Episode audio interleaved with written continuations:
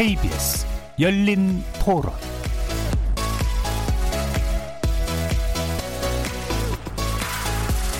안녕하십니까. KBS 열린 토론 정준희입니다.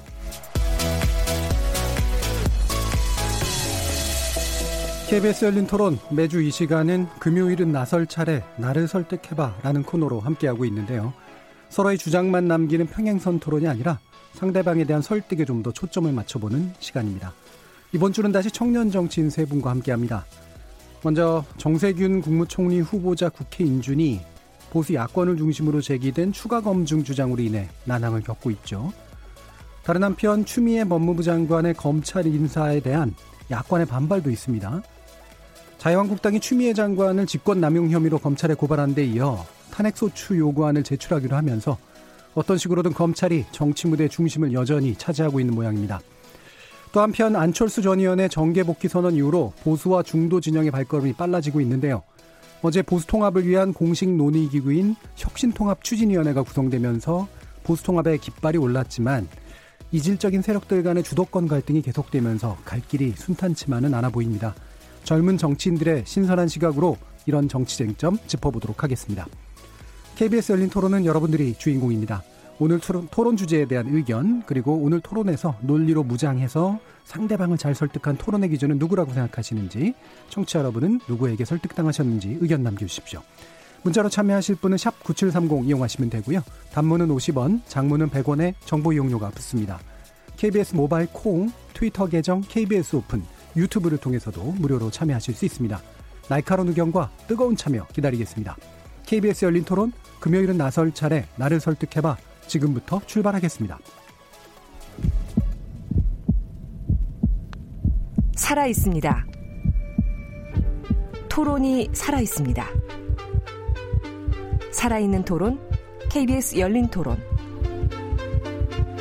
토론은 라디오가 진짜입니다. 진짜 토론, KBS 열린 토론. 자, 오늘 함께 하실 분들 소개하겠습니다. 김남국 변호사 나오셨습니다. 네, 안녕하세요. 김남국 변호사입니다. 김성용 자유한국당 서울시 청년위원장 나오셨습니다. 네, 김성입니다. 반갑습니다. 자, 그리고 오랜만에 또 뵙는 분입니다. 우인철 미래당 대변인 나오셨습니다. 네, 안녕하세요. 미래당 대변인 우인철입니다. 자, 이렇게 이제 세 분과 함께 어, 오늘 논의 진행을 해볼 텐데요. 어, 쟁점이 좀 많이 있습니다. 어, 그래서 간단간단하게 딱딱 어, 핵심만 짚고선 가는 그런 방식으로 좀 해볼까 합니다. 먼저 이제 정세균 국무총리 후보자에 관련된 인준 문제인데요. 일단 이틀간 국회 인사청문회가 있었고요. 약간의 공방은 있었지만 뭐 이제 다른 청문회들에 비해서 그렇게까지 막 눈에 띄는 일들이 많지는 않았는데 그게 뭐 언론이 주목해서 그렇지 않은지 아니면 약간 힘이 빠진 상태인지 또는 정말 쟁점이 없는 건지 이런 부분들에 대해서도 좀 언급을 해봐야 될 것 같습니다. 일단 청문회 어떻게들 지켜보셨는지 의견 듣죠. 어, 김남국 변호사님. 네, 어, 인사청문회 과정에서 여러 가지 야당 의원들이 지적한 것들이 있었는데요. 의혹이라고 하면서 몇 가지 것들을 지적을 했지만 어, 후보자와의 어떤 직접적인 인과관계는 없었던 것 같습니다. 그래서 이런 부분에 대한 인과관계가 쏙 빠져 있다 보니까 언론에서 해당 부분을 좀 집중적으로 조명하지 못했던 측면이 있다고 생각이 들고요. 만약 이게 정말 큰 어떤 어, 문제가 있는 그런 의혹이었다라고 한다면 언론에서 굉장히 큰 조명을 받으면서 굉장히 논란이 되었을 텐데 그러지 못했던 것은 결국에는 의혹 수준에 머물렀고 중요한 사실관계가 빠져 있었다라는 그런 생각이 듭니다. 그래서 인사청문 과정을 보면 어, 무난하다. 어, 특별하게 어떤 문제가 없는 인사다라는 점이 좀 부각이 되었던 것 같고요. 또 인사를 통해서 대통령이 말하고자 했던 그러니까 향후에 집권 하반기는 좀 통합과 그다음에 경제 성장 쪽으로 가겠다라고 하는 대통령의 좀 메시지를 인사청문 과정에서 후보자가 답변을 통해 조금씩 드러냈다라고 생각이 됩니다. 그래서 저는 무난한 인사였다라고 평가를 좀 하고 싶습니다. 예. 그럼 지금 야권에서 얘기하고 있는 검증위원회 구성 문제에 대해서 어떻게 보나요? 조금 맞지는 않는다라는 그런 생각이 드는데요. 만약에 야권에서 말하는 대로 의혹이 남겨져 있다. 어, 풀리지 않은 상태로 남겨져 있다라고 한다면 검증위원회를 해가지고 추가적인 어떤 뭐 확인을 해볼 수는 있겠지만 필요성 자체가 좀 인정되기 어려운 그런 상황이기 때문에 어, 검증위원회는 결국 야당의 발목 잡기가 아닌가라는 생각이 듭니다. 예, 김성윤 위원장께 바로 넘길 텐데 이게 이런 검증위원회 주장이나 이런 게 뭐 제도적 근거 같은 건 충분히 있나요? 뭐 제가 확인한 바로는 제도적 근거가 있다라고 생각하고 저희가 진행하는 것 같은데요. 예, 예. 저는 개인적으로 검증위원회 개최하는 것에 대해서 반대하는 입장입니다. 예. 뭐 이미 다 지나간 내용들이고 음. 사실 지금 이 사생활 보호란 이름으로 자료 요구했던 것도 다 어차피 제출이 안 됐고 예. 검증위원회가 아마 열려도 그 자료들에 대해서는 또 거부하면 안 되는 자료들인데 지금 이제 20대 국회가 끝나가는 과정에 있어서 어차피 해줄 거면 빨리 저는 정리해서 끝냈으면 좋겠다는 생각을 가지고 있습니다. 예.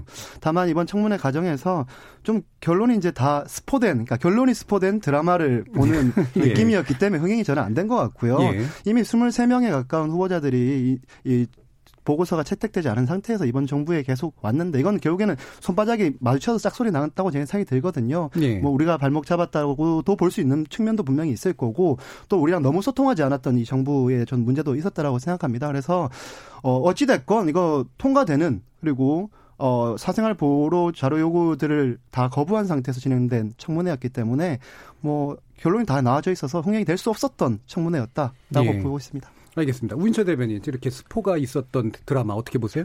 네. 저는 뭐 바로 쟁점이 되었던 거 예. 얘기 꺼내 본다면은요.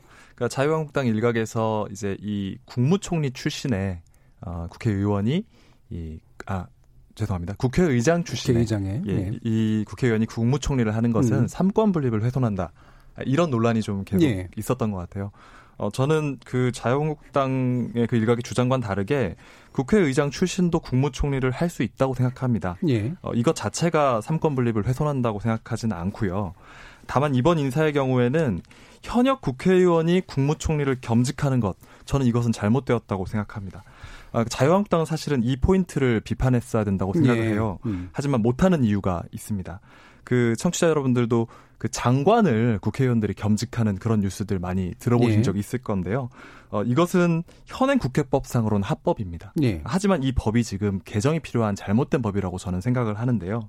왜냐하면 삼권 분립의 어떤 어, 우려도 있고 또는 장관이나 국무총리를 하면서 국회의원을 한다는 것은 이제 투잡을 뛰는 건데 예. 뭐 신의 성실의 문제도 저는 있다고 보고 있습니다.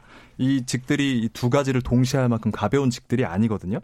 어, 그런데 그러면 이게 왜 지금 이 포인트를 못 잡고 있는가 하면 어, 여야 할 것 없이 국회의원들은 장관으로 또는 이런 국무총리로 영전하는 것이 꿈입니다. 예. 아, 왜냐하면 어, 굉장한 스펙이 됩니다. 국회의원을 재선, 삼선 하는데 어, 그리고 행정 경험도 쌓을 수 있고요.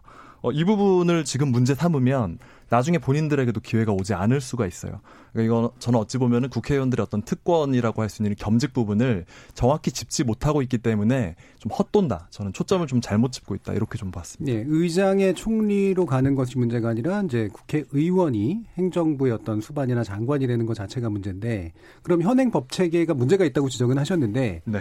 어, 총리라는 어떤 직위에 대해서는 어떻게 보세요? 이것도 장관의 일종이라고 보시는 건가요? 그렇습니다. 지금 현행법에서는 국무총리와 국무위원은 예. 어, 겸직을 할 수, 어, 그러니까 정확히 말하면 겸직 금지 현행법 조항이 있습니다. 겸직 금지의 법인데 거기에서 이제 국무위원과 국무총리는 어, 예외로 열어놨어요. 예. 어, 이런 상황인데 사실은 장관이나 국무총리가 이것을 겸직한다는 것은 어, 모순이 발생합니다. 이 행정부와 이 입법부 사이에 이런 감시와 견제라고 하는 측면에서 어, 모순이 발생하기 때문에 어, 이 법은 조금 다른 뭐 미국이든 영국이든 프랑스든 뭐 이런 나라들의 사례를 봐도 이 겸직을 하지 못하게 명확하게 법을 개정해야 되는 것이 맞다. 영국은 좀 다를 것 같은데 내각제인데. 예, 영국은 내각제인데도 불구하고 음. 개인 의원의 발의권 같은 것들을 제한을 시킵니다. 아, 일부. 네, 예. 그렇습니다. 일부 예. 제한하는 방식으로 어, 이런 부분을 이제 보완을 하고 있는데요. 어, 저희는 이제 제가 보기에는 아까 말했듯이 어, 그런 것들을 이제 좀 열어놓고 양쪽 의원들 모두 본인들에게 그런 기회가 올 수 있기 때문에 이 법을 아직 개정하지 못하고 있다고 생각합니다. 예. 이 보좌진이 있지 않습니까?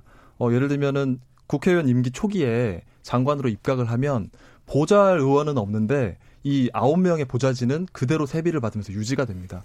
어, 그뿐만 아니라 당연히 그 지역구의 여러 가지 이해관계나 이런 것들은 행정부에서 실시하는 큰 정책들하고는 분명 이해관계가 충돌할 수도 있는 지점들이 있거든요. 예. 예, 저는 이런 개정에 대해서 정확히 짚고 비판해야 된다고 생각합니다. 예, 바로 이 부분 받아서 김성 위원장께 여쭐게요. 일단 자유한국당 쪽에서는 원래 이제 총리가 되는 것, 의장이 총리가 되는 것은 상권분리 위반이다라는 논리를 폈는데, 뭐 특별히 제가 누구를 편들려고 하는 건 아니라 사실은 이게 동시에 일어나는 일이 아니라고 한다면 그 부분을 문제 제기하는 건 그냥 어떤 윤리적인 문제랄까, 뭐 아니면 가치의 문제랄까 이 정도 수준이지 법의 문제는 분명히 아닌 것 같고요. 네. 근데 방금 지적하신 이런 부분까지 포함해서 어떻게 보시나요? 그 저는 사실은 또 이런 얘기하면 또 당에서 싫어할까봐 걱정스럽긴 하지만 국회의장 현직도 아니시고 물론 예. 이제 바로 직전이었기 때문에 썩 유쾌하진 않죠. 유쾌하진, 유쾌하진 음. 않지만 음. 어 총리를 안, 못 가게끔 법률적으로 막고 있는 것도 아니고 또 능력이 있고 좋으신 분이면 아니 대통령을 했던 분들 중에서도 국가가 비상 상황이 오고 필요한 일이 있다고 하면 총리할 수 있는 거 아닌가요? 네. 어떤 직함에 대해서 우리나라의 국익을 위해서 음. 그 자리를 하는 건데 사실 저는 그 부분에 대한 문제 제기를 하는 것에 대해서는 좀 이해가 잘 못하고 있는 부분이 있고요. 음. 다만 우인철 대변인께서 얘기하셨던 대로 저는 좀 이 우리나라의 전체적인 이 개헌이 좀 필요하다라고 몇 번 방송에서 말씀드렸지만 생각하고 있어요.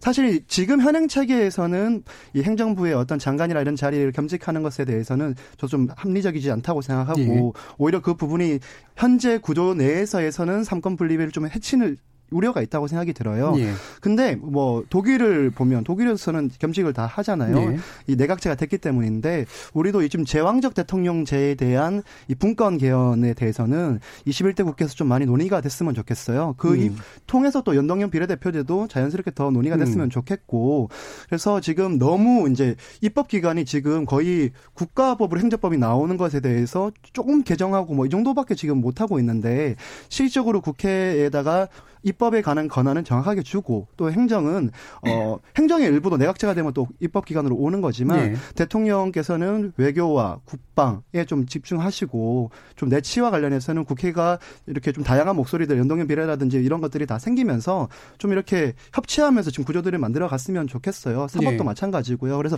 지금 우리나라에 가지고 있는 이 체계가 되게 좀 기형적이잖아요. 총리가 할 수 있는 게 별로 없는데 음. 자리는 또 총리란 이름으로 있고 사실 총리가 없어도 우리나라 현행 구조에서는 다 돌아갈 수 있는 체계를 갖추고 있거든요. 네.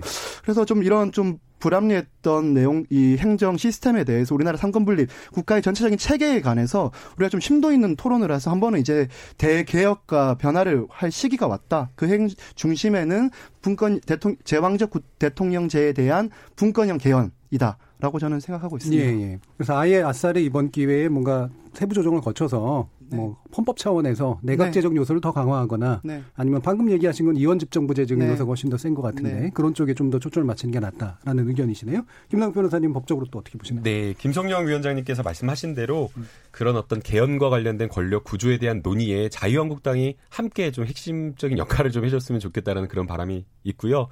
어, 오히려 지금 김성영 위원장님이 뭐가 문제냐라고 말씀을 하시니까 저는 조금은 문제다라고 조금은 문제다라고 그렇게 말씀을 좀 드리고 싶습니다. 네, 오늘 무슨 롤플레잉 하는 거예요? 이게 그 국회의장 바로 직전까지 국회의장을 했던 분이 또 국무총리로 바로 가고 또 의원직을 가지고 가는 것 자체가 삼권 분립 차원에서는 맞지가 않죠. 음. 이 삼권 분립이라고 하는 것을 권한의 분립이니까 어떻게 인적으로 그렇게 딱 나, 나누냐 사람까지 가는 것은 막지 못한다라고 이야기를 하지만 그럼에도 불구하고 어 사람 이 결국에는 그 권한을 행사하는 것이기 때문에 권한에 대한 어떤 역할 분리뿐만 아니라 사람도 역시나 그런 부분도 고려돼야 된다 보입니다. 예. 물론 이게 법적으로 엄격하게 했을 때는 뭐 기본권 침해라든가 이런 것들이 문제될 수가 있기 때문에 어, 엄격하게 하기 할 수는 없겠지만 그러나 어, 제도적으로 운영하는 그 과정에서 정치권이라든가 행정부라든가 이런 것들을 고려해서 인사하는 건 충분히 가능하다고 보입니다. 어, 그래서 문재인 대통령도 이 부분에 대해서 어, 인사를 발표하면서 직접 인사를 발표하면서 국민들에게 대해서 이 부분에 대해 굉장히 좀 송구하다라는 그런 말씀을 먼저 꺼낸 이유라고 생각이 들고요. 어, 그럼에도 불구하고, 다만 그럼에도 불구하고, 어, 이 정세균 총리를 임명하려고 하는 그 의미는 좀 있다고 생각이 됩니다. 어, 인사를 통해서 정치적 메시지를 던지는 게 대통령인데요. 이번에 정치적 메시지는 사회 통합, 그러니까 적폐청산한다고 하면서 정말, 어, 뭐, 정말 진보와 보수가 완전히 갈라져서 싸우고 있었던 그런 형국이었는데 그런 부분을 집권 하반기에는 통합으로 좀 가져가겠다라는 그런 메시지가 있는 것으로 보이고요. 또 거기에 더해서 어 정세균 후보자 같은 경우에는 굉장히 좀 산업통이다. 그러니까 한 20년간 기업에서 또 근무를 했고 또 국회에 있는 동안에도 산자부 활동을 많이 했기 때문에 경제통이다라는 그런 평가를 받기 때문에 이번에 문재인 대통령 어, 삼권 분립이라고 하는 부분에 있어서 국민에게 좀 송구하지만 그럼에도 불구하고 통합 협치 그리고 경제적인 경제에 대한 메시지를 분명히 하기 위한 인사였다라고 보이기 때문에 그런 거를 좀 고려하면 국민들이 어, 이해할 수 있는 부분도 충분히 있다라고 생각이 됩니다. 예, 그 통합 협치 얘기가 또 나왔으니까 바로 이제 이 질문으로 갈 텐데요. 그, 뭐 이제 아직은 이제 뭐 임명이 된 상태는 아닙니다만 어, 정무부자가 임명이 되면 이렇게 해보겠다라면서 이른바 스웨덴식 모델을 제시했어요. 뭐 이제 목요일 날 만나서 이제 같이 여러 가지 이해 당사자들하고 이제 논의를 하는 이제 것을 통해서 협치를 한번 해보겠다라고 이제 얘기를 했는데 어떻게 들리시나요? 이게 가능해 보이세요?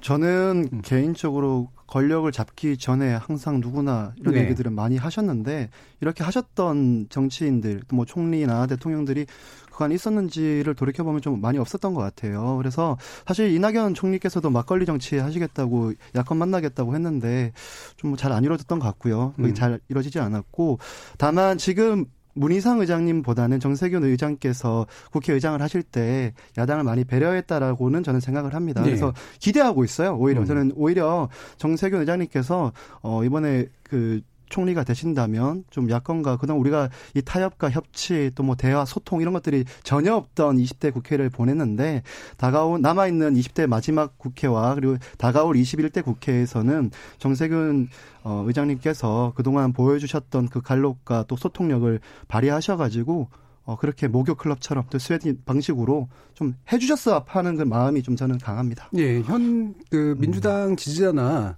또는 이제 그 문 대통령에 대한 강력한 지지 의사를 가진 계층에서는 사실 정세균 총리 후보자가 이런 발언을 한 거에 대해서 외로 불쾌해하는 분들도 있어요. 그러니까 협치가 가능하냐라는 문제를 떠나서 지금 상황에서 무슨 협치냐. 그리고 뭐 장관을 그럼 야권을 임명하겠다는 얘기냐, 뭐 이른바 이제 거국내각 비슷한 발언도 하셨었으니까 이런 식의 또 반발까지 포함해서 어떻게 보세요? 김남국 변호사 먼저 들을까요? 이게 그 친문 일명 이제 극렬 친문 지지자들이 그런 어떤 일부 반발을 하고 있는데요. 네.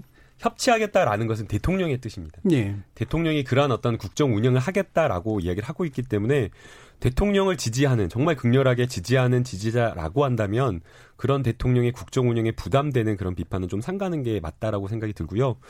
어, 정세균 후보자가 매번 만나서 뭘 하겠다라는 것이 야당에게 원하는 것을 다 주겠다라는 그런 것이 아니라 국정 운영이라고 하는 것이 협치의 모델로 갈 수밖에 없는 것이고 음. 또 특히나 지난 2, 3년 동안 여러 뭐 서초동과 광화문으로 갈라져 가지고 갈등을 보였던 그런 모습이 있기 때문에 결코 이게 국민 통합이라든가 아니면 대한민국 발전에 좋지 않기 때문에 이러한 것들을 고려한 조치이기 때문에 저는 어 극렬 지지자들이 어떻게 제가 뭐 반발하는지 모르겠지만 그런 부분은 좀 어, 삼가하는 게 만약 진짜 그런 게 있다라고 하면 삼가하는 게 좋다라고 보이고요. 아마 지금 총리 후보자 같은 평을 좀 들어보면요 보수 신문에서도 굉장히 좀 좋은 평가를 내리고 있는 것 같더라고요. 그 다음에 사설 논조나 이런 것들을 보더라도 적이 없다. 그리고 실제 국회 내에서 어, 야, 야당으로부터도 굉장히 신망이 두터운 그런 평가를 받고 있다라고 하고 있기 때문에 단순하게 그냥 말로만 그치는 것이 아니라 실제 이런 협치의 모델을 잘 해나갈 거라고 보이고요. 그런 점에서 좀 자유한국당이 표결에는 좀 참여를 해줬으면 하는 바람입니다. 이 표결이라고 음. 이 총리 인준 표결이라고 하는 게 국회의원의 권리지만 또 동시에 이게 반드시 동의가 국회 동의가 필요한 부분이기 때문에 의무이기도 합니다. 더불어민주당 같은 경우에는 과거에 박근혜 정부들 다 불만스럽지만 다 이렇게 인준 표결에 참여를 했었거든요. 그런데 이낙연 총리조차 그때 표결에 참여하지 않고 이번에도 또 표결에 참여하지 않을 그런 모양새를 보이고 있는데 이런 것들은 국민들이 봤을 때 굉장히 좀 보기가 눈살이 좀 찌푸려진 거니까 좀 적극적으로 협치를 구하는 측면에서 어, 표결에는 적어도 참여를 해주는 게 네, 반대를 하더라도 네. 의사를 표명을 반드시 해주는 게 좋겠다라는 얘기고요. 네. 우인철 대변인. 예, 저는 뭐 대통령께서 협치에 대해서 뜻이다 이렇게 말씀해 주신 부분에 음. 대해서 뭐 그런 뜻을 가지고 있다면 굉장히 좋게 봅니다. 어, 하지만 제가 그동안 한 3년 정도 어, 문재인 정권 들어와서 어떤 의회 내에서 또는 어떤 협치라는 것이 좀 구현되었는가라고 보면 예. 좀 아쉬운 게 많았던 것 같아요. 음. 제가 지금 당장 기억나는 게 지방선거 전에 이제 개헌을 해보자 해서 이제 그거를 그 청와대에서는 추진을 하고 그런데 이제 반대쪽에서는 못 받겠다. 뭐 이런 상황이었는데 사실 그런 상황에서는 이것이 개헌이 뭐, 뭐 표결을 붙는다든지 뭐 이런 음. 것으로 더 나갈 수 없는 것이 사실 좀 명확 관화했는데 좀 밀어붙여서 좌절된 거라고 저는 생각을 하거든요. 그 당시에 네. 그 개헌의 기회를 놓쳤다. 할 수 있는 상태가 아니었다. 그렇습니다. 근데 음. 안 되는데 밀어붙였다고 저는 생각을 하고 있는데 어, 그런 부분에서 앞으로 이제 협치를 조금 더 해나간다고 하는 것들은 충분히 저는 평가를 하고 싶고 다만 이 정세균 이 지금 후보자죠. 이분이 어 개인의 그런 신념이 있지만 정치 정세라든지 어 이후에 어떤 그 선거가 큰 선거가 다가온다든지 이렇게 되면 이렇게 개인의 신념이나 말로 할 수 있는 그런 협치는 금방 도로 사라져버릴 수 있는 좀 굉장히 그 토대가 허약한 어떤 것이라고 생각해요. 예. 오히려 이것이 뭐 구조적으로 조금 어, 제도가 좀 바뀌어서 협치가 일어날 수 있는 그런 구조.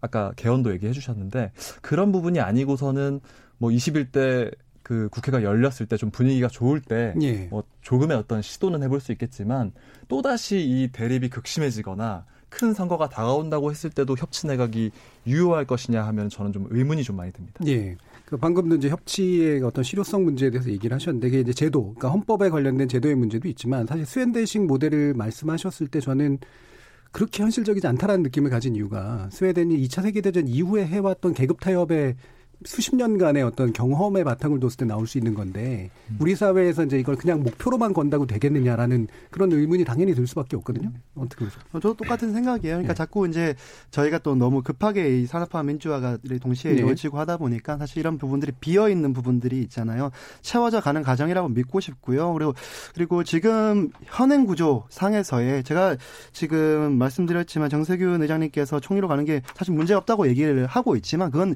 현행 법 상이기 때문에 얘기를 예. 하는 겁니다. 그런데 그 또한 상권 분립을 침해할 가능성 은 충분히 있는 거죠. 그래서 진정한 협치가 이루어지려면 계속 몇 번을 얘기하게 되는데요. 하여튼 이 대- 제왕적 대통령제에 대한 개헌이 반드시 필요할 것으로 보이고 21대 그 국회에서는 이 개헌과 동시에 이 부분을 좀 진중하게 국가의 미래를 생각하면서 여야 할거 없이 좀 이렇게 연동형 비례와 공수처처럼 번갯불에 콩 구워 먹듯이 뭔가 바꾸려고 하지 말고 이건 체계 자체를 바꿀 수 있는 문제이기 때문에 긴 토론들이 필요하고 국민들의 이 신뢰가 필요할 것 같아요. 그런 논의들을 했으면 좋겠고요. 그리고 붙여서 이 이슈가 끝나기 전에 한마디 드리고 싶은 게 참 민주당 정치 잘한다라고 생각을 또 한 번 했던 게요. 이게 정무적으로도 정세균 의장의 총리를 보내는 것에 대해서는 잘하신 거다. 왜냐하면 내부적으로 생길 수 있는 반발들 또 갈등들을 해소하는 측면도 분명히 있었다고 봐요. 지금 종로에서 사실 임종석 예. 비서실장께서 가려고 했는데 정세균 의장께서 보통 의장을 하고 나면 국회를 은퇴하는 게 수순인데 한 번 더 하시겠다고 네.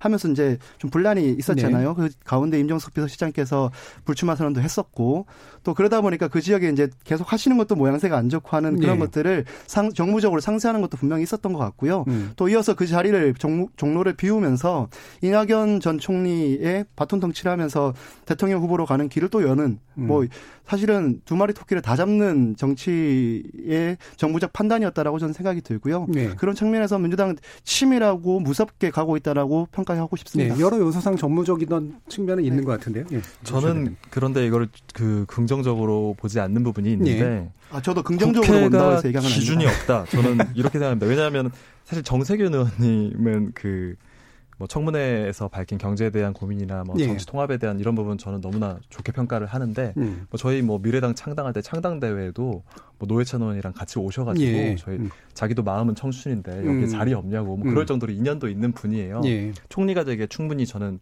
훌륭하신 분이라고 생각을 하지만 국회의원을 사퇴하고 해야 되지 않냐는 질문에 대해서 4개월이 남았는데 이거를 공석으로 두는 것보다는 그냥 가는 게 낫지 않겠냐 이렇게 답변을 하셨거든요. 예. 하지만 저는 이거 기준이 없는 문제라고 봐요. 음. 왜냐하면 4개월이 그대로 공석으로 가는 게 괜찮다면 5개월은 어떤지, 음. 6개월은 어떤지 이런 부분 기준이 없는 것이거든요. 지금 삼권 분립과 관계된 것인데 지금의 현행법이 이것을 훼손시킬 수 있는 우려가 있다. 그러면 저는 자유한국당이든 민주당이든 모든 국회의원들이 이 겸직 금지에 대한 법안만큼은 딱 이거는 확실히 뭐 다음 회기든 언제든 바꿔줘야 된다. 기준을 만들어야 된다라고 이번에 얘기가 나와주는 것이 우리 정치의 더 올바른 방향이라고 생각합니다. 혼자만의 입이 아니어서 사실 생기는 문제잖아요. 솔직히 말하면. 네, 예. 바꾸기가 어렵다라는 그런 생각이 음. 드는데요. 그럼에도 불구하고 그런 부분은 뼈저리게 좀 받아들이는 게 맞다라고 예. 봅니다. 사실은 국회의장까지 했었고 이제 더 이상 출마를 하지 말라라는 그런 어떤 관행까지 요구받고 있는 상황이었기 때문에 총리로 가는 상황이었다라고 한다면 4개월 남은 시점에 상권 분립에 그 상권 분립을 침해한다라는 그런 우려를 좀 불식시키기 위해서 과감하게 좀 사퇴를 하고 음. 총리로 갔으면 예. 오히려 조금 더 그런 어떤 상권 분립을 조- 존중하고 헌법 정신을 높이는 어떤 그런 평가를 받았을 거라고 생각이 드는데 그 점이 저도 역시나 마찬가지로 아쉽다라고 보이고요. 그럼에도 불구하고 이게 국회에서 관행처럼 이루어져 왔던 것이기 때문에 아마 국회 더, 더군다나 국회의장이었기 때문에 쉽게 본인이 그렇게 하지는 못했던 것 같습니다. 예. 네, 그래서 뭐 여러 가지 아쉬운 점이 있지만 후보자 찾을 때 어떻게 다 만족스러운 팔방미인을 찾을 수 있겠습니까? 결국에는 부족한 점은 있지만 장점을 보고 그런 당점을 기용해서 하반기 국정 운영에 얼마나 도움이 될지 그런 것들을 평가하는 것으로 보이는데요. 뭐 아직은 지금 국민들이 어 정세균 후보자가 국, 국회의장일 때는 굉장히 좀 잘했는데 총리일 때는 어떤 모습을 보여줄까 그런 부분에 대해서는 좀 의구심을 가지고 있는 것 같습니다. 여론조사나 이런 것들을 보면 찬성이 훨씬 더 높지만 어, 지금, 지금 뭐 잘했다고 평가를 받는 이낙연 총리보다는 조금 낮은 수준이기 때문에 기대는 높지만 또 걱정도 있다라고 좀 보이는데요. 어, 그런 어떤 국민들의 걱정을 어, 기대 이상으로 해가지고 훨씬 더 좀 성과를 내는 그런 국무총리가 되었으면 좋겠다고 생각이 들고요. 어, 저도, 어, 앞으로 향후 5년간 우리 국, 우리 대한민국의 시대 정신은 통합과 경제 이 두 가지라고 저는 생각이 듭니다. 그래서 그래서 대통령과 어, 대통령이 어떤 그런 국정 철학을 정하셨다라는 것에 굉장히 저도 동의를 하고 있고요. 그렇기 때문에 그것을 단순하게 말로만 이야기하는 것이 아니라 실제 실전적으로 화합할 수 있는 그런 어, 정세균 후보자 저는 좀 기대를 하고 싶습니다. 예. 네. 두 번째 쟁점으로 넘어가겠습니다. 검찰 인사 문제 지금 봐야 될 것 같은데요. 사실은 이게 더 큰 어떤 논란의 대상이 되고 있는 것 같아요. 어, 민주당은 이제 항명 프레임이 이제 지금 작동하고 있죠. 그 다음에 한국당은 이제 숙청 프레임을 이제 작동시키고 있다라고 볼 수가 있는데, 뭐, 둘 중에 어느 게 옳은 말이냐, 뭐, 이거 따지는 것도 좀 그렇긴 합니다만, 적어도 지금 검찰 인사가 왜 이런 방식으로 진행됐는가에 대한 평가는 일단 좀 들어봐야 될 것 같아요. 이 부분은 김성용 위원장 얘기부터 듣죠. 아, 지금까지 검찰 조사가 어떤 방향으로 진행됐느냐에 대해서 사실 이 가지고도 지금 국민들이 완전 분열돼가지고 평가를 달리하고 있는 것으로 예. 알고 있는데요. 어, 제가 보기에는 아직 결과가 나오지 않은 상태에서 검찰이 해야 될 역할들은 다 하고 있다라고 저는 생각이 들어요. 네. 이 대통령께서도 처음에 임명장 주시면서도 살아있는 권력 눈치 보지 말고 어 무조건 공정하게 하라고 얘기하셨는데요. 지금 그것을 계속 막고 있는 그렇게 하지 말라고 잘못하고 있다고 얘기하고 있는 세력들이 지금 여당과 여당 또 어 사람들인데요. 저는 오히려 그 동안에 이 검찰이 항명을 하고 있는 것이 아니라 이 법무부 새로 오신 법무부 장관 전에 또 조국 장관께서 대통령한테 항명하고 있는 거 아닌가라는 생각이 또 반대로 듭니다. 대통령께서는 그런 의지를 가지고 이 윤석열 총장을 임명하셨는데 자꾸 제가 보기에는 또 우리 자유한국당을 생각 지지하시는 분들이 보기에는 검찰이 어떠한 어 의혹이 생겼고 또 그 부분들에 대해서 어 수사가 필요한 부분들에 대해서 엄청 열심히 하고 있는 것으로 보이는데 그 조금도 지금 결과가 나온 게 없는 상태에서도 계속 흔들고 윤석열 총장에 대해서 네. 이렇게 얘기하시는 것에 대해서는 좀 잘못됐다라고 저는 생각이 들어요. 그래서 음. 대통령께서 윤석열 총장님께서 만약에 그렇게 잘못된 그 편협한 상태에서 지금 수사를 하고 있다고 판단하셨다면 해임을 하셨든지 불신임을 하셨든지 하셨겠죠. 근데 아직까지 말씀을 없는 걸 봐서는 그 임명장을 줄 때 그 마음으로 윤석열 검찰총장이 하고 있는 걸 전 지켜보고 있다고 생각이 듭니다. 그래서 오히려 행정부에 계신 분들이 어 대통령께서 임명하실 때의 그 취지를 살려가지고 지금 하는데 좀 더 힘을 실어 주셨으면 좋겠어요. 근데 음. 그래서 이 결과가 나와서 이 법리적으로 다투고 판결에서 무혐의가 나온다든지 따지고 봐서 너무 무리한 수사를 해가지고 그것이 지금 현행법에 저촉되는 것을 했다고 하면은 거기에 대해서는 충분히 그 책임을 지고 검찰도 해야 되겠죠. 근데 그간의 일련의 과정을 보면 무리하게 그 공수처를 설치하려고 가고 또 이번에 추미애 장관께서 이 조국 수사 이 를 하고 있는 팀장들을 다 자르고 딴데 자천시키고 하는 부분들을 봤을 때 이게 만약에 정권이 바뀌어서 우리가 박근혜 정부 정권에서 그 했다면 어떻게 얘기하셨겠어요? 그 당시 우리 국정원 댓글 사건 할 때 윤석열 즉 현재 검찰총장이 여주지검장으로 자천됐을 때 추미애 현 장관께서 그렇게 하면 안 된다고 이런 식으로 어, 수사하고 있는 사람들 보내서는 안 된다라고 얘기하셨던 사람이 추미애 장관님이셨잖아요. 근데 지금 와서는 이렇게 들어와서 수사를 하고 있는 팀에 손발을 다 자르고 자천성 인사를 하고 명을 거역했다. 조선시대입니까? 그런 발상으로 얘기를 하는 것 자체가 저는 이해가 잘 되지 않습니다. 그러면 지금 윤석열 총장 같은 경우에는 법무부 장관 그리고 실제로는 궁극적으로 대통령에게 주어진 인사권에 대해 반항하고 있는 건 아니다라고 보시는 건가요? 반항을 했다고 하면은 지금 임명권자께서 거기에 응징 응징에 그걸 하셨겠죠. 근데 예. 지금 전혀 아무 메시지도 없으시잖아요. 따지고 보면 대통령께서는 예. 저는 그런 걸 봤을 때 대통령께서는 임명의 취지 그때 당시에도 사실 좀 반대의 기류가 여당 내 또 우리 정부 내에 있었는데도 불구하고 파격적으로 했던 이유가 그거였지 않습니까? 음. 사람에게 충성하지 않는다는 거, 조직에 충성하지 않는다는 거, 아, 사람에게 충성하지 않는다는 거, 조직을 생각한다는 걸 얘기하셨는데 그 취지에 따라서 임명을 파격적으로 기수도 다 넘기면서 하셨는데 그걸 그거에 대해서 지금 대통령께서 아무런 메시지 안 내놓고 있잖아요. 근데 잘하고 있다고 생각하는 거 아닐까요? 그 제가 이거는 약간 뭐 반농담으로 네. 질문 드리는 거긴 한데 예전에 대통령이 간접적으로 윤석열 총장에 대해서 얘기한 거에 대해서 난리가 났었잖아요. 자유한국당에서도 그 굉장히 반발을 했었고 어, 예를 들면 뭐 법과 원칙에 따라서 한다라는 말 외에도 사실은 이제 너무 벗어나게 하지 말라는 정도의 어떤 뉘앙스를 가지고 이야기한 것을 면전에서 했다 그러면서 되게 되게 심하게 이제 몰아붙였잖아요. 그렇게 만약에 직접 얘기하면은 지금 말하는 것처럼 할까요? 직접 얘기한다. 네. 하여튼 제가 지금 받아들이는 관점에서는요, 그 이런 겁니다. 대통령이 간접적으로 했는지는 전 잘 모르겠습니다. 제가 음. 확인된 것도 아니고 또 육성을 제가 들은 게 아니기 때문에. 근데 만약에 지금 소위 말한 여당과 또 정부, 그 소위 말 법무부에서 네. 얘기하는 대로 검찰총장이 또 검찰이 이 완전히 저렇게 나서가지고 반하는 행동들, 음. 지금 오히려 야당을 살리려고 하는 음. 것처럼 하는 거라고 하면 예. 그러면 당연한 당연한 징계를 하셔야죠. 그래서 저는 지금 윤석열 총장이 잘못됐다라고 판단하시면 불신임을 하거나 해임을 하셨으면 좋겠어요. 오히려 네. 이 정부에서. 음. 근데 그게 아니라면 하는 걸 지켜보는 게 오히려 대통령에 대해서 신뢰를 보낸 것이라고 저는 반대로 생각합니다. 되게 이제 묘한 프레임이 지금 나왔는데 새로운 프레임이에요. 네. 네. 외려 항명을 하고 있는 거는 지금 저 법무부 장관이다. 라고 하는 얘기잖아요. 아, 저는? 그렇게 생각합니다. 예. 네. 거기에 좀 이제 동하, 동의하기에는 좀 어렵고요. 음. 박근혜 정부의 국정농단 수사와 관련된 예를 비슷하게 들어주셨는데 얘가 완전히 다릅니다. 그 당시에 국정농단 수사는 아예 못하게 했었죠. 수사를 막아가지고 못하게 했었고 그래서 수사 결과가 나오지 않았습니다. 그래서 나중에 국정농단 수사와 관련된 것은 결국에는 박근혜 전, 박근혜 전 대통령이 탄핵된 이후에야 비로소 제대로 된 수사가 이루어졌던 것이기 때문에 그 사건과 이 사건을 동일 선상에 두기는 어렵죠.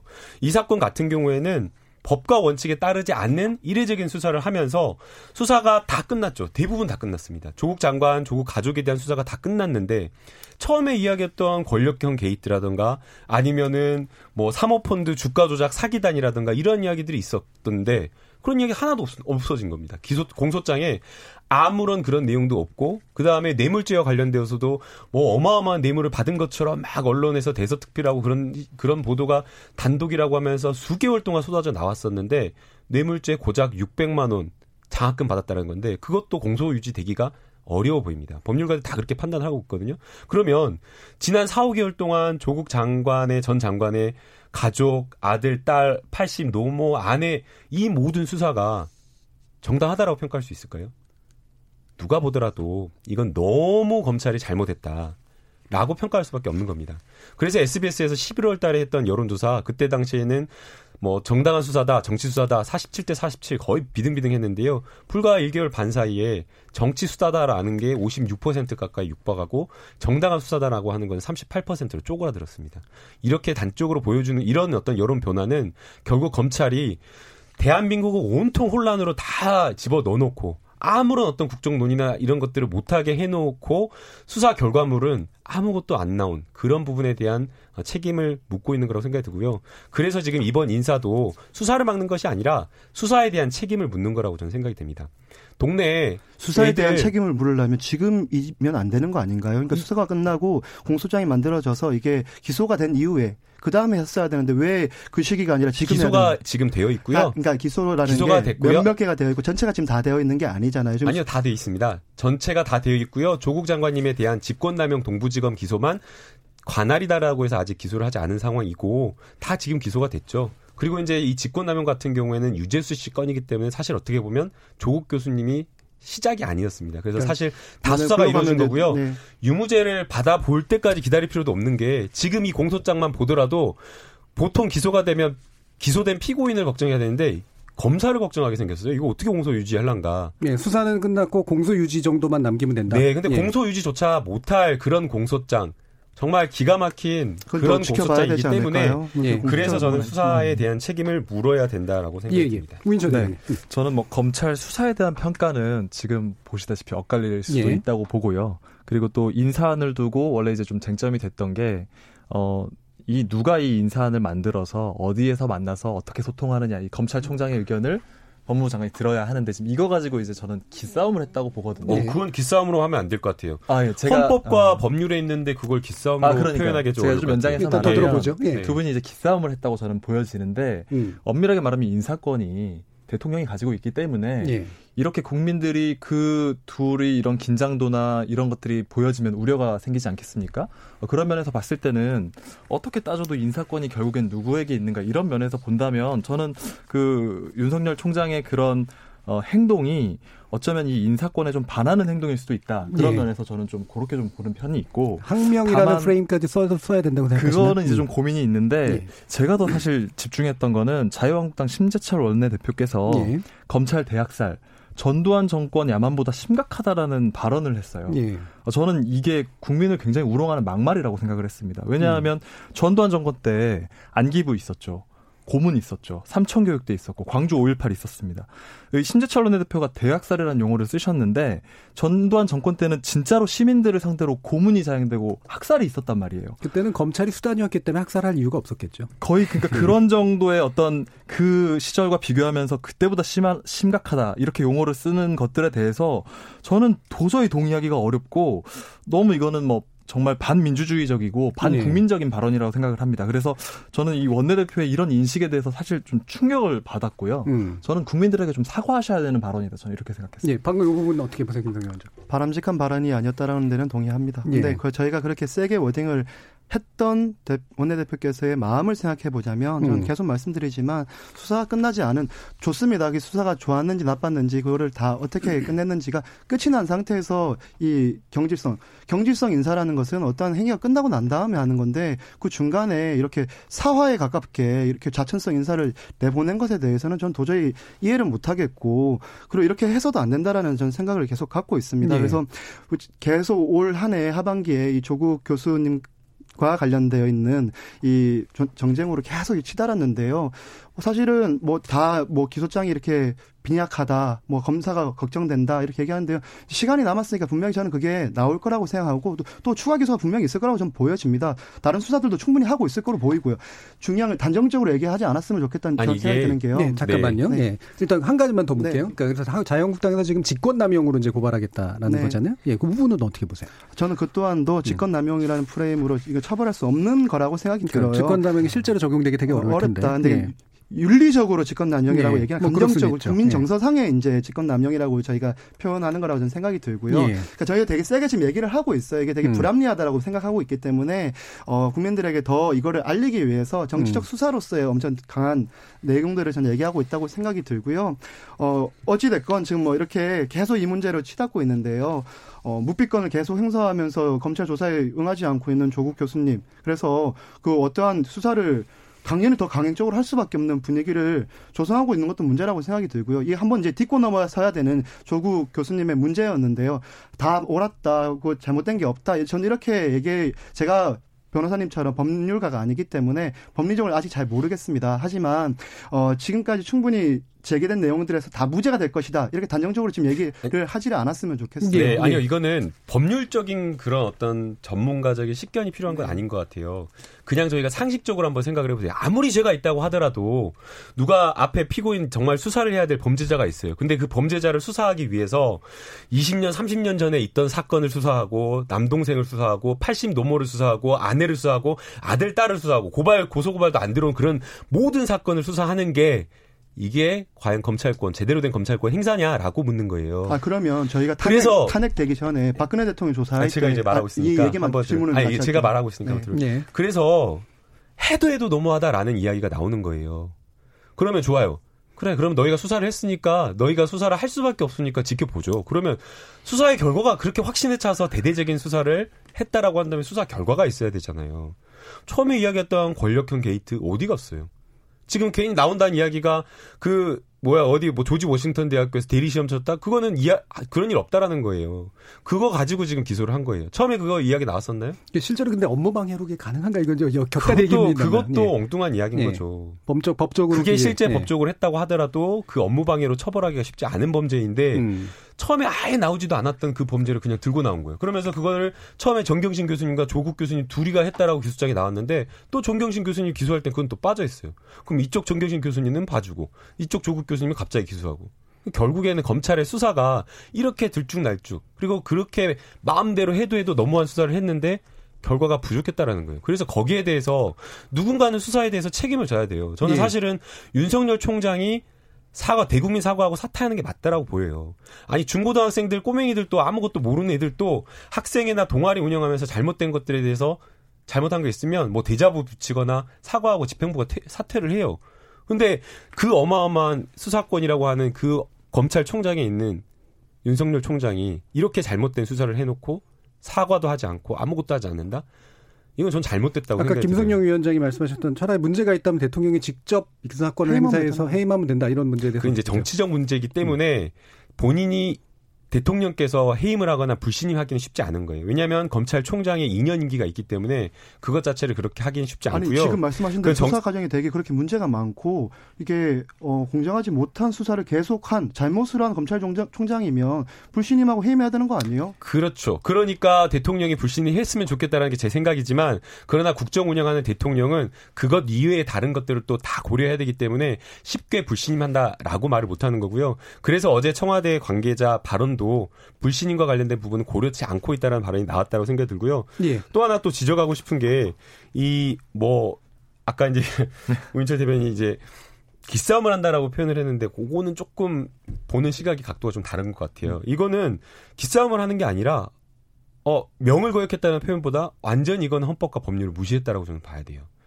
정말 검찰이 오만한 태도를 보였다고 생각이 드는데요. 두 가지 점에서 보세요. 검찰청법에 따르면 검찰총장이 의견을 듣는다고 했어요. 뭐 토론하거나 협의하거나 동의를 구하거나 이게 아니에요. 그러면 의견만 들으면 돼요.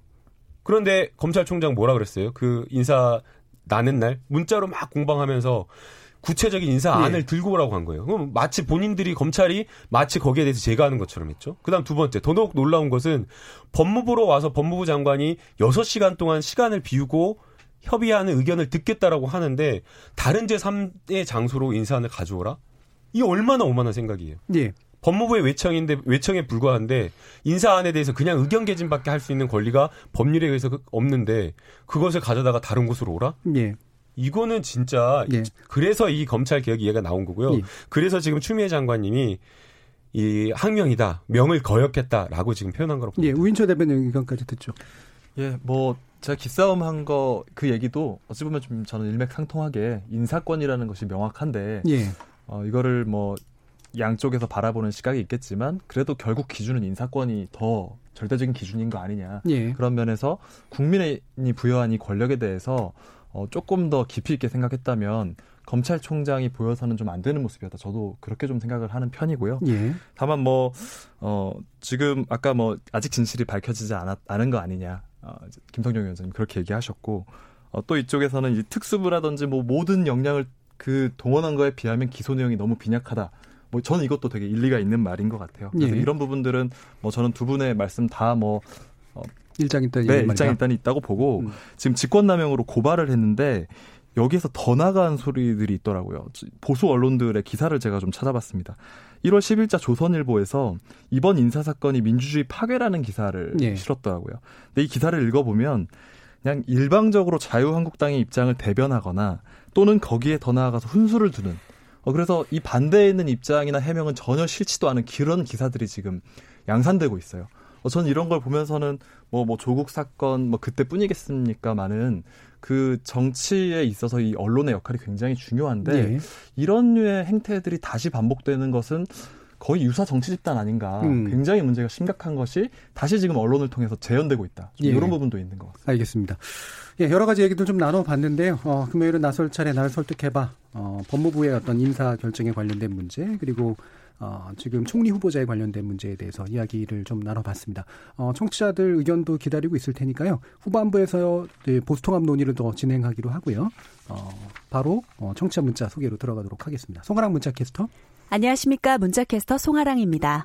정세균 인사청문회 총평과 추미애 인사 적절했나라는 주제로 청취자 여러분이 보내주신 문자 소개해드리겠습니다. 콩아이디 6726님 제가 보기엔 당대표가 의원이 아닌 것이 더 문제 같습니다. 한국당은 사사건건 오로지 반대에만 몰두하고 있는데 참 안타깝습니다. 시대가 바뀌었고 국민들 수준이 상당히 높아진 것을 여전히 인식하지 못하는 듯한데요. 결국 총선이 지나면 알게 될 겁니다. 콩아이디 아이디 김설민님, 이번 정부처럼 국민 여론 무시하고 막가파식으로 제멋대로 하는 후안무치한 정부는 처음 봅니다. 말로는 공정 정의를 외치면서 니편 네 내편을 대하는 태도가 180도 다릅니다. 유튜브로 의견 주신 대화 맞다 청취자분, 국회의원의 국무위원 겸직은 바꿔야 한다의 한 표입니다. 콩아이디 5964님, 2019년 가만히 생각해 보니까 한국당은 1년 내내 국회 일은 안 하고 장외 집회, 필리버스터, 국회 보이콧, 단식 삭발, 국회에서 행패 부리고 날마다 이런 행동을 하니까 너무 싫습니다. 콩아이디 2460님, 검찰총장이 공정하게 수사를 하고 있다면 어느 누가 응원하지 않겠습니까? 수사가 이리도 지지부진한 이유를 무엇으로 해석해야 하겠습니까? 나경원 의원의 고발 건수가 10건입니다. 검찰개혁을 외쳤던 조국 장관 수사와 동일하게 수사를 진행 했다면 국민이 지금의 검찰을 응원하지 않을 이유가 없을 것입니다. 라는 의견 주셨습니다. 지금 방송을 듣고 계신 청취자 모두가 시민 농객입니다. 계속해서 청취자 여러분의 날카로운 시선과 의견 보내주세요. 지금까지 문자캐스터 송아랑이었습니다.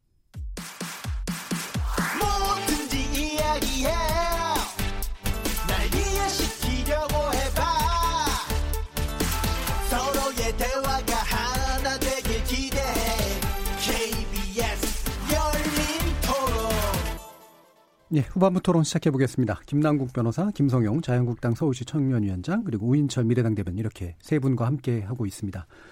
자, 이제 보수통합 문제로 이제 넘어가야 될 것 같은데요. 어, 바로 불과 한 지난주 정도까지만 해도 어, 어떤 의원들의 얘기로 보면은 그건 뭐 전혀 불가능한 일이다. 지금 이미 다물 건너갔다. 이렇게까지 얘기가 나왔다가 급진전이 또 일어나고 있습니다. 확실히 이제 선거라고 하는 건 움직이는 생물인 것 같은데요. 일단은 김성원 위원장이 보시기에 어, 지금 보수통합에서 어, 어느 정도까지 진척이 가능하다라고 좀 관찰하고 계세요?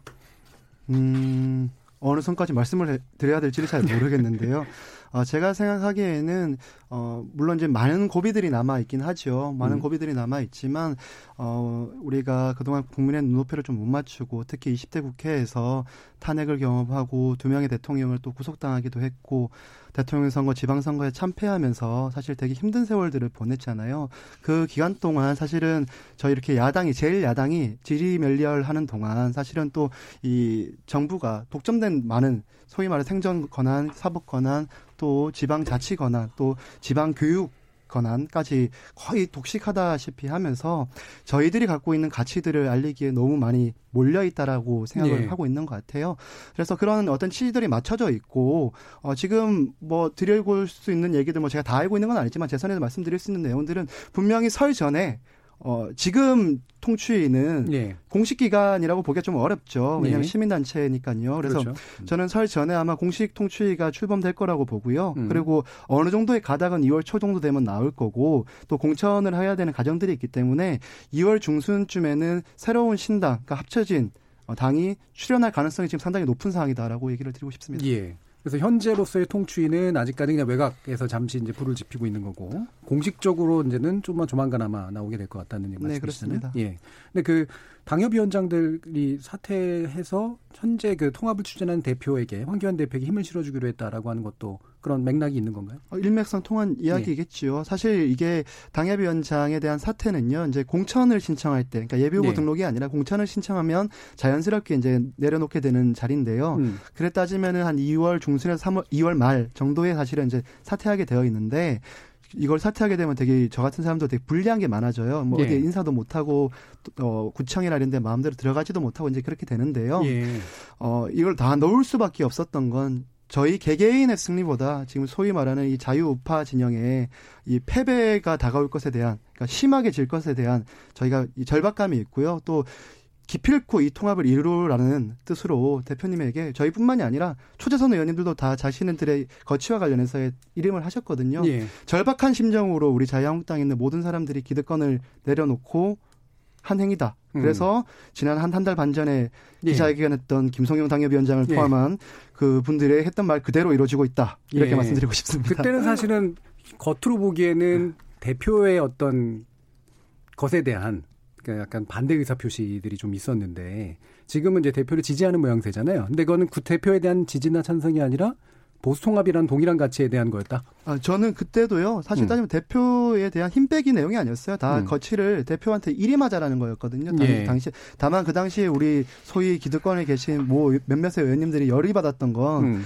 해체라는 단어를 저희가 썼기 때문에 예. 거기에 골자에 빠지셔서 좀 그랬던 것 같은데 지금 결국 창조적하게 얘기하고 있고 음. 또 해체해서 새로 모이자고 얘기하고 있잖아요. 네. 그래서 결과적으로 드리고 싶은 얘기는 지금 저희 당은 합치더라도 합치는 과정에 있어서 자유한국당은 한교안 대표 중심 으로 힘을 실어가지고 음. 이 타협안을 만들어내야 된다. 지금 그게 우리 당의 현재의 모양새이기 때문에요. 예. 그리고 궁극적으로 갔을 때 보수 대통합 전체 끝에 있는 그림은 누군가의 한 명이 권력을 독점하고 있는 구조일 수가 없을 것이다. 음. 그러니까 지금 우리가 이 통합을 하는 가운데에서의 어떠한 협상력을 높이고 또 아름다운 그림을 만들어내기 위해서는 지금 우리가 갖고 있는 모든 기득권들을 지도부에게 일임해야 되겠다라는 그 애절한 감정으로 마음으로 이 자리를 이렇게 한 겁니다. 예. 지금 이제 굉장히 많은 이제 설명의 기회를 제가 일단 드렸는데, 자, 이제 외곽의 이야기를 또 들어봐야 될 것 같아요. 우인철 대변인은 물론 보수 통합엔 뭐 알아서 하고 우리가 더 지금 급해라고 생각할 수도 있을 것 같은데 어떠세요? 어, 어떤 얘기를 해야 될까요? 보수 통합에 대해서 그래도 뭐, 얘기를 예, 할까요? 예. 네.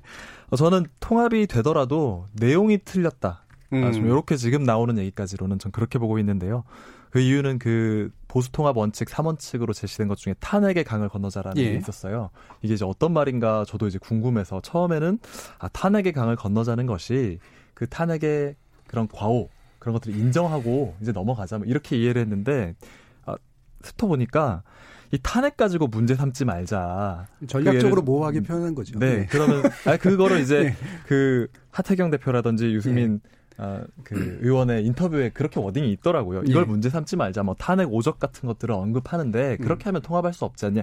요렇게 가고 있고 그리고 이제 또 자유한국당의 이제 일각에서는 어뭐 꽃길을 열어주는 건 안 된다. 유승민 의원에게 꽃가마론으로 그렇습니다. 얘기가 꽃가마론을 예. 얘기하면서 면죄부를 받고 돌아와서는 안 된다. 예. 이제 이런 건데 지금 그런 위기감이 있는 거라고 생각해요. 예를 들면 이번에 면죄부를 받고 꽃가마를 타고 돌아오면 이제 만약에 이런 분이 후에 뭐 유력한 대선 주자가 된다거나 이러면 이번 총선뿐만 아니라 이후 총선을 봐서도 그 친박 그룹에게는 굉장한 위기감을 저는 줄 수 있다고 생각하거든요. 어, 그런 부분을 좀 이렇게 쭉 전체 종합적으로 봤을 때는 통합이 되더라도 지금 탄핵에 대한 입장부터가 반성이 아니라 문제 삼지 말자 정도의 인식에 머물러 있는 것 같다. 예. 아, 저는 자유한국당은 사실 이미 탄핵 당했어야 되는 정당이라고 생각을 합니다. 2016년, 17년도에. 음. 하지만 시기가 맞지 않았기 때문에 탄핵을 당하지 않은 거죠. 어, 그러면 이게 그럼 거듭나야 되는데, 그러면 자유한국당을 허물고 다시 새롭게 이제 태어나는 것, 저는 이제 그런 길이 필요하다고 보는데, 거기에서 핵심은 친박 청산이라고 생각합니다. 예. 어, 결국 이 황교안 대표가 친박이라고 하는 그 그룹들을 살리면서 거기에 이제 힘을 모아서 자신의 어떤 정치적 활로를 찾을 것이냐 아니면 어, 이것을 청산하고 다음 단계로 정말 넘어갈 수 있는 리더십을 발휘할 것이냐. 저는 이 모습을 국민들은 어, 바라보고 있고 제대로 평가를 할 것이다. 이 탄핵에 대한 입장을 제대로 정하지 못하면 보수 통합 되더라도 내용이 틀렸기 때문에 국민들이 지지하지 않을 거라고 봅니다. 예. 참 이거 되게 이제 사실은 바로 도, 다시 넘기기는 아픈 질문이라 가지고 일단은 예, 김남국 변호사께. 네, 좀 저는 조금 다른 시각인데요. 우리가 많이 그런 이야기를 하잖아요. 황교안 대표가 황교안 대표 주변에 있는 친박 그룹을 빨리 청산을 해야지 보수 통합이 가능하다라고 그렇게 많이 이야기들을 하는데 저는 그렇게 보고 있지 않습니다. 예. 오히려 황교안 대표가 친박을 순수하게 아주 상징하는 인물이고 그렇기 때문에 황교안 대표가 자기 주변 그룹을 청산할 게 아니라 황교안 대표가 스스로를 숙청하는 게 맞다라고 생각이 듭니다. 본인 스스로가 정치를 그만두고 사퇴하는 게 저는 맞다라고 보이고요. 황교안 대표가 그것을 하지 않는 이상은 보수 통합은 불가능할 것으로 보입니다. 계속해서 대한민국을 거꾸로 돌리는 그런 정치 그런 책임 없는 정치 그리고 야, 야당이 뭔가 대안을 가지고 비판을 하거나 협치를 보이려고 하는 그런 모습이 아니라 끝까지 무조건 안 되면서 장외 투쟁 뭐 봄부터 겨울까지 장애투쟁만 하는 그런 모습을 보면서 많은 국민들이 실망하고 화가 또 났을 거라고 생각이 됩니다.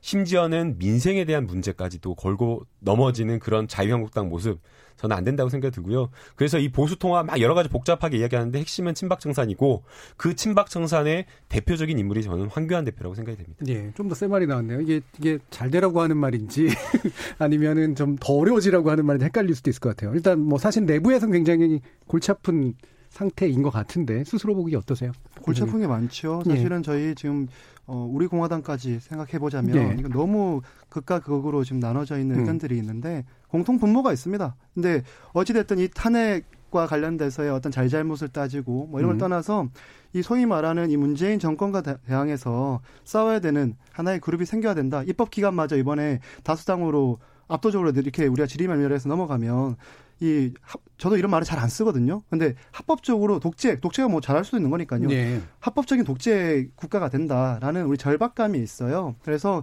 그런 측면에서의 보수 통합에 대한 큰 의의, 가- 이걸 해야 된다라는 모든 공감대는 이루어져 있습니다. 그러니까 탄핵의 책임을 묻는 문제도 중요하지만 반문재인이라고 하는 전현 정부의 책임을 묻는 게 더 중요하게 우선순위로 떠올랐다. 네, 그게 예. 훨씬 더 중요합니다. 그래서 그 공감대가 있기 때문에 의제를 통해서 저희들은 뭉칠 거고요.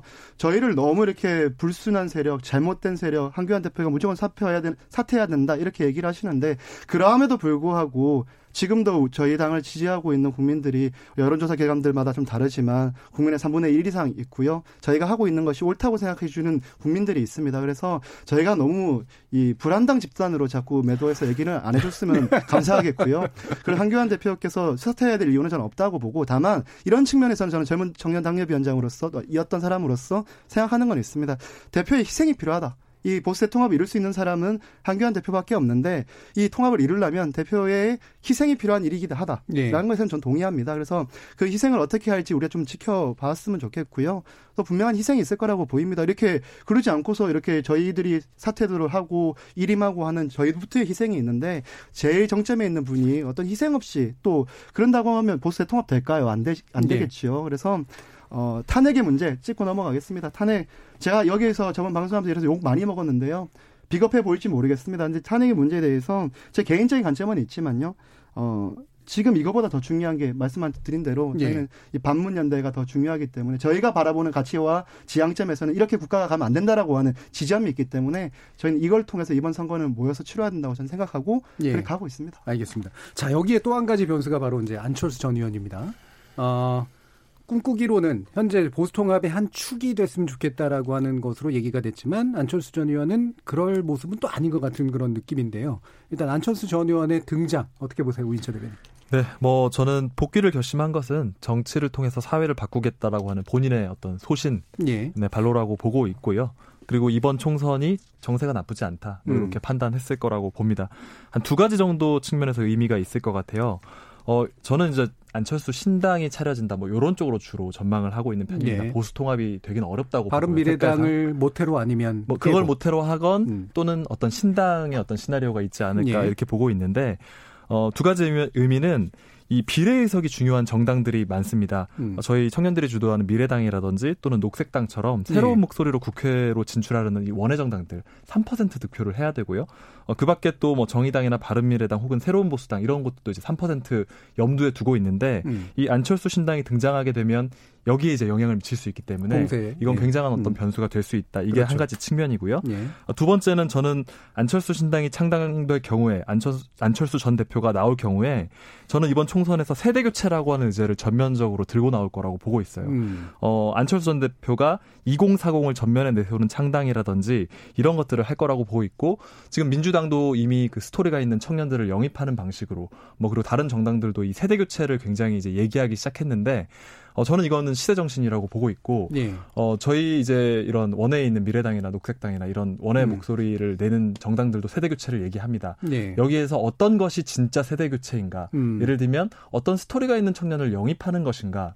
아니면 당내에 이 청년들에게 어떤 독립적인 인사권, 사업권, 예산권 같은 것들을 부여함으로써 어, 그런 구조를 만들어내는 것이 진짜 세대 교체인가? 예를 들면 장하나 의원이나 김광진 의원 같은 예전에 영입했던 청년들 그 이후에 더 정치를 이어갈 수 있게 구조를 만들어주지 않은 것이거든요. 예. 저는 이 세대 교체 의제가 이 안철수 전 의원으로부터 어, 또는 신당으로부터 촉발돼서 이번 총선에서 그 경쟁을 하게 될 거다. 이렇게 좀. 음, 촉발은 되되 안철수 의원이 그걸 다 가져가는 방식이 아니라 경쟁이 될 것이다. 그래서 어떤 그림을 가지고 오실지 모르겠고 음. 아까 그 황교안 대표가 내려놔야 된다고 했는데 저는 뭐 안철수 전 의원 오더라도 거의 백의종군에 가까운 정도의 모습을 보이지 않으면 예. 평가받기 어렵다고 보고 있고요. 어, 이 세대 교체라는 것을 어떤 세력이 어떤 정치 그룹이 더 정확하게 정말 보여줄 것인가 이런 것이 이제 경쟁 지점이라고 생각합니다. 예, 그러니까 안철수 전 의원 같은 경우에 지난번에 우리 월요일 코너에서 이제 이준석 의원이나 아, 이준석 위원이나 이렇게 늘 언급하는 게 뭐냐면 제3지대 방식으로 이제 늘 자신의 지분을 획득해 온 건데 이게 이제 현재 지역에서 가능할 것이냐라는 게 이제 퀘스천 마크다라는 말이에요. 김남국 변호사는 어떻게 보세요? 네, 우선은 그 안철수 전 대표가 등장한 시기와 관련된 부분을 좀 지적을 하고 싶습니다. 음. 뭐 보수 야당에서 국민의당, 바른미래당에 위기가 있을 때마다 안철수 대표가 좀 등판해 가지고 당을 좀 추슬러 갔으면 좋겠다라는 의견이 많았었는데 그럴 때는 일체 말도 안 하고 어디 왜 해외에 나가 가지고 마라톤 한다고 딴소리만 지금 했었던 그런 상황에서 이제 선거를 임박해서 정말 보수 통합에서 내 주가가 올라가니까 이제야 내 지분을 찾겠다라고 나오는 모습이 예. 과연 국가 지도자로서 바람직한 모습인지 오히려 어려운 상황에서 정말 내가 모든 책임 을 질 수 있는 그런 상황이지만 정치 생명을 걸고 한번 그걸 돌파하는 그런 역경을 돌파하는 모습을 부, 보여줬으면 좋았을 텐데 그러지 않았다는 점에서 안타깝다라는 생각이 들고요. 안철수 전 대표가 처음에 나왔을 때 정치 신으로 나왔을 때는 새 정치라는 것으로 많은 국민의 지지를 받았던 것, 기대를 받았던 게 사실입니다. 그러나 지난 9년간 보여줬던 안철수 대표의 모습이나 이런 것들은 새 정치가 아무것도 없는 그냥 말, 뭐 이미지만 좋은 그런 어떤 정치에 불과했다라는 것을 보여주고요. 지금 안철수 대표가 이야기하는 새 정치는 본인이 대통령 후보 되는데 나를 뒷받침해 줄 수 있는 백그라운드 당 정도 이런 정도로밖에 느껴지지가 않습니다. 예. 그래서 저는 안철수 전 대표가 과연 어떤 선택을 할지는 모르겠지만 정말 지도자가 되겠다라고 한다면 희생하고 본인이 어떤 내가 하고자 하는 어떤 그런 큰 목표 이러한 것들도 포기할 수 있다라고 하는 그런 자세로 보수 통합이라고 하는 이 용광로 속에 본인을 내던질 때에 오히려 본인이 더 큰 정치인으로 될 것으로 생각이 되고 자꾸만 제 3, 3지대에서 내가 주도권을 가지고 내가 대선 후보에 당장 도움이 되는 그러한 어떤 선택만을 한다라고 하면 저는 오히려 어, 그런 어떤 그런 선택 자체가 더 좋지 않은 그런 결과를 가져올 그러니까 이른바 간 보지 말고 차라리 가려면 보수 통합의 길로 제대로 가라. 다 내려놓고 갔으면 좋겠어요. 예, 다 내려놓고 아까 백의종군이라는 표현을 쓰셨는데 자유한국당에서는 사실은 어쨌든 구애의 모습이었으나 지금 약간은 냉각된 것 같아요. 예, 왜냐하면 통합보다는 혁신이다라고 하는 예전에도 썼던 비슷한 말들인데 어떤 입장이신가요? 저는 일단 이 얘기를 좀 드리고 싶어요. 안철수 전 대표께서는 사실 서울시장 선거에서 참패한 이후에 대표직을 사퇴하시고 전 정치적 책임을 지셨다가 이제 뭐 또 시기가 되니까 때가 예. 되니까 뭐 온 측면이 있죠. 근데 저는 좀 달리 보는 좀 재밌게 보는 측면이 음. 하나 있습니다. 어 소위 말하는 새로운 보수당에서 삼원칙이라고 들고 나왔던 것 중에 예. 첫 번째 탄핵의 강을 건너자라는 내용은 자유한국당에다 한 뜻이라고 좀 들리는데요. 네. 나머지 개혁 보수의 길로 가자. 헌집을 허물 아, 헌집을 허물고 새 집을 짓자고 한 네. 내용은 저는 안철수 대표를 위한 어, 메시지라고 생각이 듭니다. 음. 그리고 거기에 대한 전 하답을 했다라고 하는 측면으로 봐요. 왜냐하면 예. 오늘 새술은 세부대에 담아야 된다. 그리고 문재인 정권이 지금 잘못하고 있는 실정에 대해서 비판하는 내용들이 나왔었거든요. 예. 이미 안철수 대표께서는 다양한 이 선거 기간 동안 이 스펙트럼을 건너셨어요. 처음 시작을 혼자 시작하셔서 민주당에 가셨다가 음. 또 중간 지대에 왔다 이한 번에 전향한 정치인들은 있는데 예. 이렇게 천천히 오시는 분은 제가 보기엔 유일하신 것 같아요. 이현주 의원. 아, 그러네, 죄송합니다. 그냥 확확 바뀌었어요. 아, 천천히 못 가고. 아, 제가 빨랐나요? 네, 굉장히 빨랐죠. 네, 좀 빠르셨죠. 네. 그래서 제가 보기에는 쭉 스펙트럼이 넓게 음. 오셨는데 어 저는 개인적으로 안철수 대표께서도 경제인이셨고 예. 그래서 이제 보수 대통합에 기술을 들어오셔서 본인이 시도하고자 했던 새정치 신정치 이것 자체가 아마 실패했음을 아실 겁니다. 결국에 다수의 음. 예, 정치 싸움을 할 수밖에 없는 길이기 때문에 어, 보스 대통합의 길로 들어오셔서 한교안 대표, 유승민 대표, 안철수 대표가 모인 상태에서 기득권 싸움을 하는 것이 아니라 진짜 이 무너졌고 짓밟혔고 국민의 눈높이 못 받아서 못 맞춰서 버림받았던 우리 당 지지율 4%까지 내려갔던 이 당, 이 당을 한번 살려는 이 그룹을 살리는 우리 자유한국당이 아니고요. 이 보수라고 하는 예. 하는 이 자유 민주주의와 시장 경제를 수호하겠다라는 세력 그리고 자유와 책임이라는 가치를 높게 사겠다라는 세력 사실 이거 안 했잖아요. 그, 이 세력들이 예. 이 기치를 다시 짊어 들고 나왔으면 좋겠습니다. 정말 그, 재밌는 게 예, 예. 있는데요. 어, 보수로 가시면 좋겠다. 음. 여기도 이제 오면 좋겠다 오면 이랬는데 예. 막상 정말 삼지대에서 이분이 창당을 하게 된다고 하면 예. 예를 들면 수도권에서 기호 3번에 지역구 선거에서 음. 기호 3번의 어떤 개혁적인 뭐 그런 삼지대의 어떤 후보를 낸다고 하면 자유한국당은 선거 지역구 굉장히 어려워집니다. 아, 네. 그렇기 네. 때문에 맞습니다. 어 근데 그렇게 된다는 건 이제 민주당 입장에서는 사실 지역구에서 어찌 보면 유리할 수 굉장히 유리할 수 있는 지점이 음. 있거든요. 그래서 지금 이분이 이분을 둘러싼 이렇게 설왕설래가 오고 가는 것은 그런 지역구 선거에서 이분이 어떤 포지션을 하느냐에 따라서 자유한국당과 민주당의 어떤 어, 총선 결과가 좌지우지 되기 때문에 지금 예. 그러고 있는 거라서 음. 뭐 여기서는 이제 가라고 하고 저기서는 또 뭐라고 이런 모습들이 뭐 좀 재밌게 보이네요. 예, 알겠습니다. 안철수 의원이 전 의원이 사실은 지난번에 우리도 함께 그 월요일 코너에서 얘기 나눴는데 품기가 굉장히 어려운 분이다라는 평가가 좀 일반적으로 있어서요. 예, 자유한국당이나 보수통합 과정에서도 어떤 역할을 하시게 될지 뭐 지켜봐야 될 것 같습니다. KBS 열린 토론 금요일은 나설 차례 나를 설득해봐. 지난 8월에 청년 정치인 편을 시작으로 매주 금요일 청취자 여러분을 찾아뵀는데요. 이제는 총선을 맞으면서 이제 재편이 필요한 그런 시점이 돼서 어, 매주 함께 하셨던 김남국 변호사, 김성영 위원장, 그리고 우인철 미래당 대변인, 오늘 자리에 함께하지 못했던 고운영 제주녹색당 공동위원장, 그리고 조윤호 선사 이런 이분들은 오늘까지 어, 뵙게 될 것 같고요. 다음에 또 새로운 모습으로 아마 기성 정치인이 되셔서 뵐 수도 있지 않을까 한번 생각을 해보겠습니다. 그래서 오늘 마지막 순서는 뭐 이제 서로 뭐 칭찬든 뭐든 간에 우리 코너랑 같이 하셨던 소회를 간단하게 좀 밝히면서 마무리 짓는 걸로 하겠습니다. 먼저 이거 김남국 변호사님. 아, 네. 지난 몇 개월 동안 이렇게 함께 이야기를 나눌 수 있었던 것이 저에게는 정말 소중한 시간이었고요. 어, 다뤘던 주제들 자체가 굉장히 좀 첨예하게 여야 간의 정쟁의 어떤 그런 대상이 되었던 주제였기 때문에 토론하는 과정에서 어, 집에 가서 혼자 울기도 하고 진짜 많이 힘들기도 했는데 역시나 예. 마찬가지로 다른 분들도 많이 힘들었을 거라고 생각이 됩니다. 예. 예.